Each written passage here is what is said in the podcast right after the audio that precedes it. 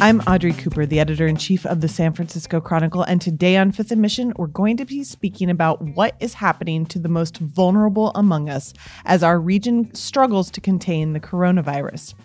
I think we all know the Bay Area had an out of control homelessness epidemic long before this virus took hold, and businesses were having a hard time paying rent. Now we're being told to stay in our homes, and the plight of the poor, homeless, and struggling is even more acute. Joining me today to talk about this is Dominic Fracassa. Dom, uh, you've been uh, covering a lot of different angles of this for us, but today, uh, which is Tuesday, uh, the mayor made a decree that specifically targets businesses. What what did she decide today? Yeah, so today, uh, just a couple of hours ago at the time of this recording, um, San Francisco Mayor London Breed uh, issued an executive order saying, look, if you are a business owner uh, and you cannot afford to make your next rent payment because of the economic impacts of the coronavirus, we're going to hit the pause button for you. So, what we have um, starting um, probably tomorrow, first thing tomorrow morning, uh, will be a moratorium on commercial evictions in San Francisco. So this is, you know, one of kind of a package of things that San Francisco officials are really kind of furiously working on in order to, you know, try to contain some of the worst um, ripple effects of the coronavirus. The first and foremost thing is public health, and you know we can talk about those measures, but there there are, there are a number of sort of you know valences around this issue. Uh, one of which being you know the economy. We we have now you know uh, um, basically the entire Bay Area saying, look, we want people to stay in their homes as much as possible and make only the most essential trips outside your home in order to contain this virus. But that has consequences that means people are going to be going out and and buying things less. That means we're we're already risking bringing the the local economy uh, to a standstill, and that means businesses aren't going to be able to pay their rents. Now, w- what the city has said is, look, look, starting tomorrow, we're not going to allow you to be evicted because you cannot pay the rent. Now, it's it's worth noting as well. Um, you know, it's very easy to say like this is not going to be a time for politics, but this is San Francisco and it's sort of inevitable. So just about um, 45 minutes ago, I think um, Supervisor Dean Preston, who represents uh, the uh, fifth district in San Francisco, Hayes Valley, Cole Valley, um, places like that uh, he has introduced legislation basically doing the same thing, and the two offices did not talk to each other. So, how that all works out, it's not really the most important thing right now. But what we do have is a concerted effort among um, San Francisco top officials that say if you're a business owner and you can't pay your rent because nobody is coming in the door because they're sheltering in place like we've told them to, we're going to at least right now protect you from being out on the street. What, what's really important and what is not abundantly clear right now is what happens after the coronavirus emergency passes. What business owners are going to do if they owe a lot of back rent is is really kind of still an open question and there's really only going to be so much the city can do for folks, but at least at this moment businesses will not be sort of out on out on the street so to speak um, if they can't afford to pay because of what the virus is doing to the economy. Yeah, I think that's an excellent point. We really don't know. Uh, you know, eventually you have to assume rent will come due, and that that includes during the time period that people were unable to have customers and have sales. Um, and and you know whether the city is even positioned to even help people with that, uh, that seems like a pretty daunting ask. Yeah, it's it's hugely daunting, and I think though it's worth taking a moment just to to reiterate what I think everybody sort of intuitively knows, but that this is really an uncharted, you know, place for for us right now. I mean, you know, we've San Francisco and and the country and the world we endure these sort of pandemics um, every so often, but this just feels like a lot of things kind of coming home to roost all at once um, around the economy, around public health. You know, I think that time will tell you know uh, we'll, we'll really explain in future stories will explain just how prepared we are or weren't for this but i mean especially when it comes to businesses they they are the city is frantically trying to do what it can to sort of stop the bleeding so to speak um, but just the sort of unprecedented times that we're in make make a lot of things really uncertain like what's going to happen after all of this passes is really not a question officials are prepared to answer we're just trying to survive day to day you know yeah absolutely Um, the city is also stepping in to be more aggressive with um, paying for people's sick leave. What can you tell us about that? Yeah, so this came down. Um, oh my God, time has become meaningless to me now. But either uh, late last week or early this week, I believe it was late last. Um, the mayor said, "Okay, uh, what we're going to do is to say to uh, among city government, which the mayor has a lot of control over, obviously." She said that, "Look, we're going to say like you're allowed to borrow ahead when it comes to sick leave. We don't want there to be any barriers to people staying home during this epidemic. So we want to uh, allow people to stay home if they couldn't in the past, uh, or if they for some reason used up their vacation and sick time. You're going to be allowed to borrow ahead." And she encouraged the private sector to follow suit quite explicitly. So now uh, this, the mayor has sort of taken an, an additional step and made $10 million available for private businesses to uh, petition the city for funds that would allow them to pay their employees to have also this additional sick time. There could be as many as 16,000 um, hours for a total of 25,000 people that can come out of that $10 million bucket of money. Um, and cities will have to go through, you know, basically the trouble of, of petitioning the city for it. Um, but what the again, this is all all comes back to allowing people to stay home, especially if they are ill. People now, you know, are being advised and being required, in fact, to stay home even if you're not sick, to, in order to prevent the spread of this virus. But what they are trying to do as best they can is to lower the barriers that are preventing people from from being able to stay in their homes. And this 10 million bucks for extra sick leave time uh, has been one one angle of that, one one um, avenue that the city has pursued. Well, and speaking of staying from home, I know you have been ordered by your boss to stay home. Um, and uh, it, it, it, what's the what's the deal at City Hall? Are are people working at City Hall right now? Are there a lot of proposals out there? Are they trying to figure out ways to stimulate the local economy? Um, what's what's the mood happening with the city leaders right now? So don't hold this against me, but I was in City Hall very briefly today. Um, I, I, had to get. I told you I know, not. I know. To. I had to get this recording equipment to make this podcast possible. In my defense, it was a ghost town in there. I have never seen it so quiet in there in you know the past three three three or so years that I've uh, been working out of City Hall. Um, city officials are I, don't want to say scared. I do think that they um, are listening to public health experts and not um, standing in the way of their uh, recommendations, which have day after day become increasingly aggressive when it comes to forcing people to change their behavior to stop the spread of this disease. Um, but they there is a lot of deer in headlights right now. I mean, again, it speaks to the unprecedented nature of this. I, I think in general, our mayor and our city supervisors are trying to do what they can around the economic things that we've been talking about, trying to take steps and trying to be responsive to the business community and trying to keep the economy from grinding entirely to a halt during all of this. But when it comes to, you know, the most important thing, which is treating people who are ill, trying to prevent people from becoming ill, there is a lot now on the shoulders of Dr. Grant Colfax, um, the city's health director. Um, this is a, a person who um, was instrumental during the uh, HIV epidemic in San Francisco decades ago. Um, he's you know, went on to work in the Obama administration in public health. So this is a person who knows, you know, he may not be an infectious disease expert by training, but he knows public health. And and I think really now uh, the city is going to continue to to sort of lean on him and to lean on, you know, also people at the state and federal level to the extent that we can to try to to try to dig us out of this. Um, but I, I, I think right now, basically, you have you know politicians saying, "Look, here's what we're going to do to stop people from getting evicted. Here's what we're going to do to stop businesses from getting evicted, just to try to to freeze the city in place, to let the virus, you know, hopefully someday soon pass, to let this epidemic pass.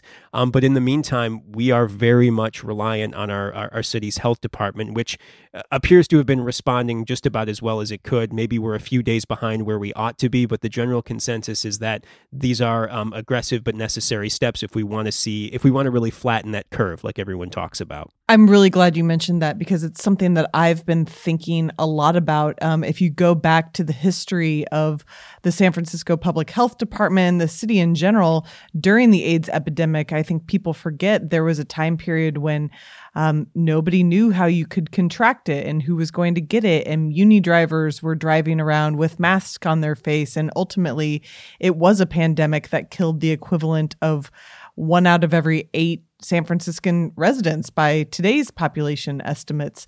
And then, just as in now, it seems that most of the leadership is coming from local officials to try to get aggressive with this. Yeah, I mean, Mayor London Breed certainly she she handpicked Dr. Grant Colfax for this job. Uh, she had she made no secret yesterday at a major news conference um, announcing that the the city and, and five other Bay Area counties at the time were basically going to to shelter in place and mandate a shelter in place.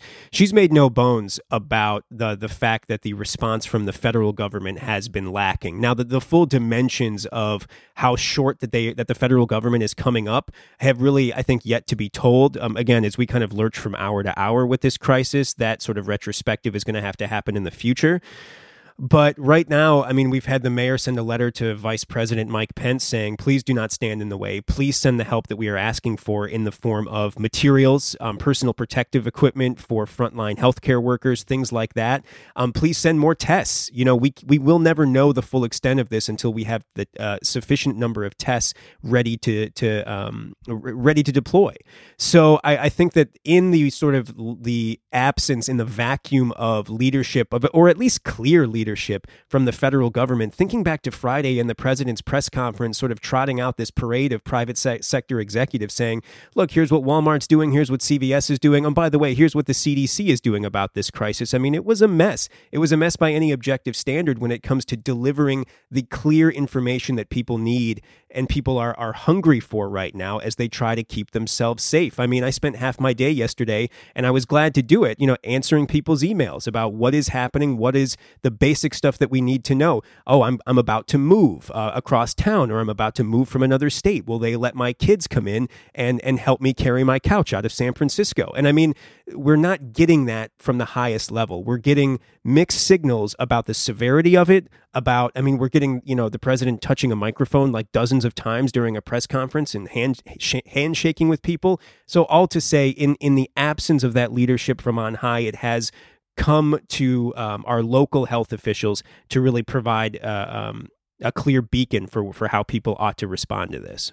Well, and lest people think we're just picking on the federal government, I, I, I would add to that the state government has not been super clear. We've had a lot of press conferences from former San Francisco Mayor Gavin Newsom, but not a lot of definitive um, action on a statewide level. It seems like you know that's also being done piecemeal. Here, here's a quick ret- retrospective. Something that I've noticed since um, we we started getting basically daily updates from the city uh, about this, and, and keeping in mind the city opened its emergency operations center for the virus in late January. You know, so to to some extent they have been preparing for this, but I, I, I want to just look at, you know, from the state level and also from the local level, what did we see as, as we went on over the course of days? We got tighter and tighter constrictions on things like the, the gather, the, the maximum size of gatherings. We went from a thousand people down to 500 people, down to 250 people, down to 100 people, basically down to do not hang out with other people or go to places where people tend to congregate. Keep six feet from anybody who doesn't live in your house.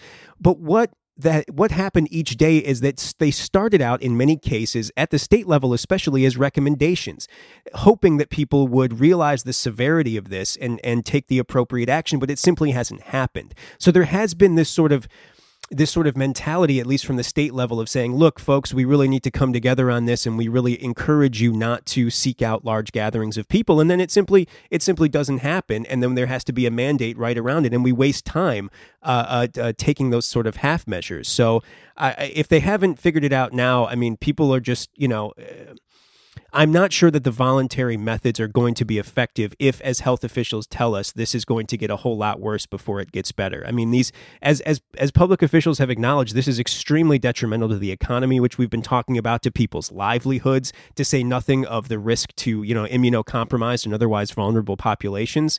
Um, but the voluntary method doesn't seem to be working, and you know these mandates are are I think in large part a product of that. Yeah, I, I, I, think those are good points. I want to take a break, and Dom, right after that, we, will be back, and I want to talk about specifically what we're doing around homeless people and people who are at risk of being evicted from their homes. We'll be back right after this.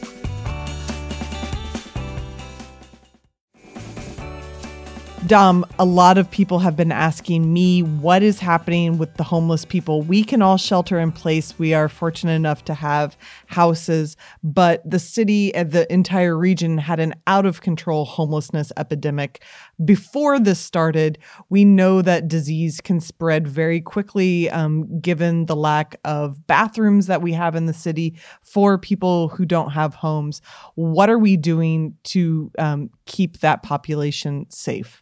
Right. So, yeah, shelter in place, but what do you do if you have no shelter? So, in the first couple of days after we started to really realize what a major health emergency this was going to be, um, city officials um, said we're going to um, basically ramp up to a significant degree the amount of sanitation that happens at city homelessness shelters, at um, uh, uh, hotel SROs, and at permanent supportive housing units. Now, this these these sort of these facilities, if you will, these institutions are run by a patchwork of city agencies and nonprofits, and some, particularly the SROs, are are run by private entities. So there needed to be some sort of standardization at, with which these places would be kept clean, and also uh, um, one of the things the city did was set a few million dollars aside to ensure that meal services at these locations could be could be increased. So if you're serving meals twice a day, let's go to three times a day. If you're serving one meal a day, let's up that to two or three all of which again gets back to helping people stay indoors as much as possible. Now these are all of these places are so-called congregate settings where where clusters of people tend to live close together, which presents, you know, some of the biggest risk of of spreading the disease. So these cleanliness um, uh, these heightened cleanliness mandates um, we hope can help to keep, you know, shared spaces like shared kitchens abundantly clean and virus free. Um, there's no guarantee of that. Um, one thing that has not yet happened, but a conversation that I think over the past couple of days has really started to gain momentum, is the notion of um, placing people, the most vulnerable, people who are out living on our streets, into vacant hotel rooms, into uh, um, all uh, any any even like residential settings. That's something the city was sort of thinking about, or at least toying with early on, taking vacant residential settings and making them available for people who have no other home or have no other place to self quarantine if they do uh, uh, get diagnosed with a virus, regardless of if if they're symptomatic, but because they live in an SRO or a homeless shelter, for example, they they have no place to safely get away from other people. The city also um, leased um, about a fleet of 30 RVs for that same reason. Again, a place for people to go if they can't safely um, get away from other folks and need to um, for their own safety and for the safety of others.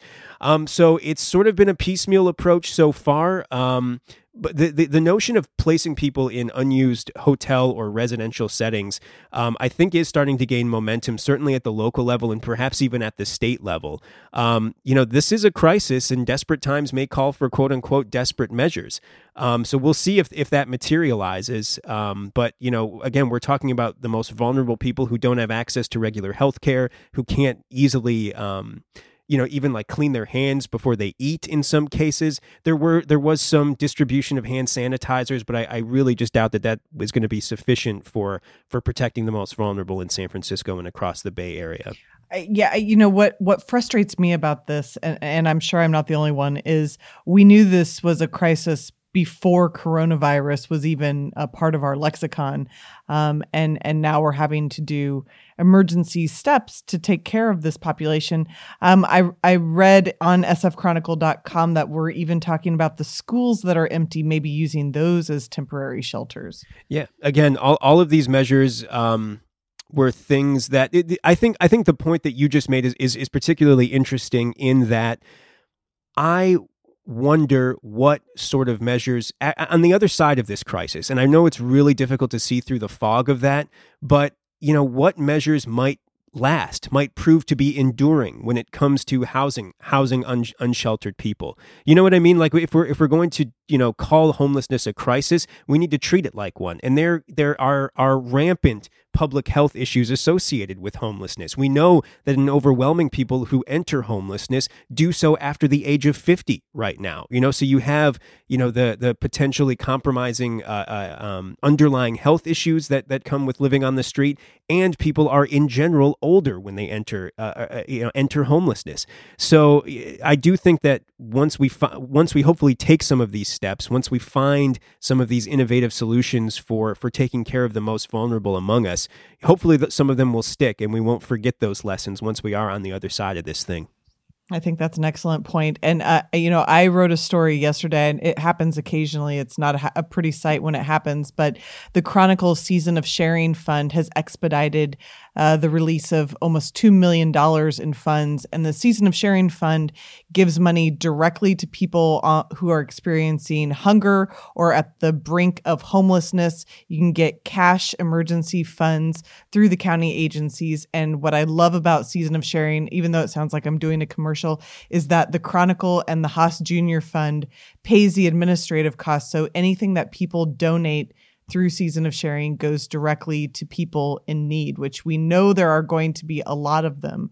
Besides nonprofits that are helping people stay in their homes, what other measures are happening right now? Because, you know, many, many people can, I mean, forget about the gig workers and the retail workers. Um, I, I think almost government employees and journalists are probably the only ones getting any additional work during this time period what is happening to keep people in their homes? So, one of the other major steps that the city has taken so far, um, we've talked about the moratorium on commercial evictions. Now, that's for small and medium sized businesses. But what about actual, you know, individuals? So, the city has also, I believe it was May, or excuse me, March 13th, um, a, the city announced that there would be a moratorium on residential evictions as well if you are not able to pay your rent as a result of the virus. So again, if you, you know, are, are forced to, you know, shutter your business or you're for, forced to stay at home rather than go to work and, and collect a paycheck because of this because of this epidemic, you are um, eligible to stay in your home. You will have to figure out a back rent increase er, a, a, a, back rent payment. That doesn't go away. But for the time being while this sort of cloud is over top of us you cannot be forced out of your home if you can't pay the rent due to covid-19 so that measure was rolled out. Um, again, a lot of these things are a part of the executive declaration, excuse me, the emergency declaration that Mayor London Breed um, kicked out several weeks ago uh, that make a lot of these uh, measures possible and without a lot of, you know, bureaucratic and red tape wrangling that would otherwise go along with them.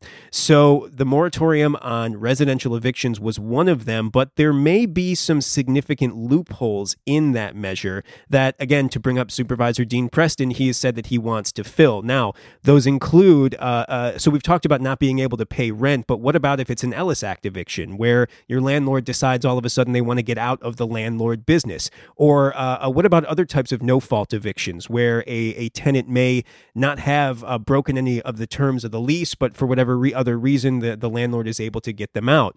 So those are things that are not covered by the mayor's um, the mayor's moratorium on residential evictions, and these are things that Supervisor Preston has said that he wants to handle legislatively. He introduced legislation to that effect last week, but that will take weeks to work itself through the legislative process, which may itself be impeded by the necessity of social distancing and the need for people to to not come into work, including city government. So we're not really sure where that's going to shake out. Um, the the supervisor has been uh, active on social media, describing, you know, he himself is a former tenants' uh, rights attorney, um, and he has been active talking about people still getting evicted and landlords um, reportedly um, or allegedly saying, "Look, it's not it's not my job to protect against a pandemic." Um, but of course, the sort of the initial sort of gut reaction from most people is like, "We cannot afford. Nobody can afford to be out on the street right now, given uh, you know an international health emergency." Um, so that's where the the sort of impetus for this has come from. And and I think we should say uh, one area where the state has stepped up is uh, Gavin Newsom, Governor Newsom, on Monday issued an executive order that gives local governments the authority to halt evictions. So this isn't just happening in San Francisco; it's across the state where this is a possibility for people. That's a really important point. And and just to touch once more on the resi- on excuse me, the commercial evictions that was also predicated on an executive order from Governor Newsom uh, that said, look, cities are now permitted to tamper with local rules around commercial eviction. So um, this is uh, it's definitely these these laws kind of go hand in hand, and that is a place where we have seen some some swift action and some um, common sense cooperation. I think between the the levels of government at the state and and local levels at least there are a lot of stories right now on sfchronicle.com about efforts that all of our governments, our various levels of governments, are taking to help people during this very difficult time. Dom, thank you for uh, joining me. I, I, I, I, guess I should thank you for picking up the podcast equipment, but stay out of City Hall, stay in your house. I got everything I need now. Thank you. Okay, great. Thanks. I'd like to thank reporter Dominic Fracassa for being with me today to King Kaufman for producing this episode, and you for listening. Fifth and Mission is a production of the San Francisco Chronicle.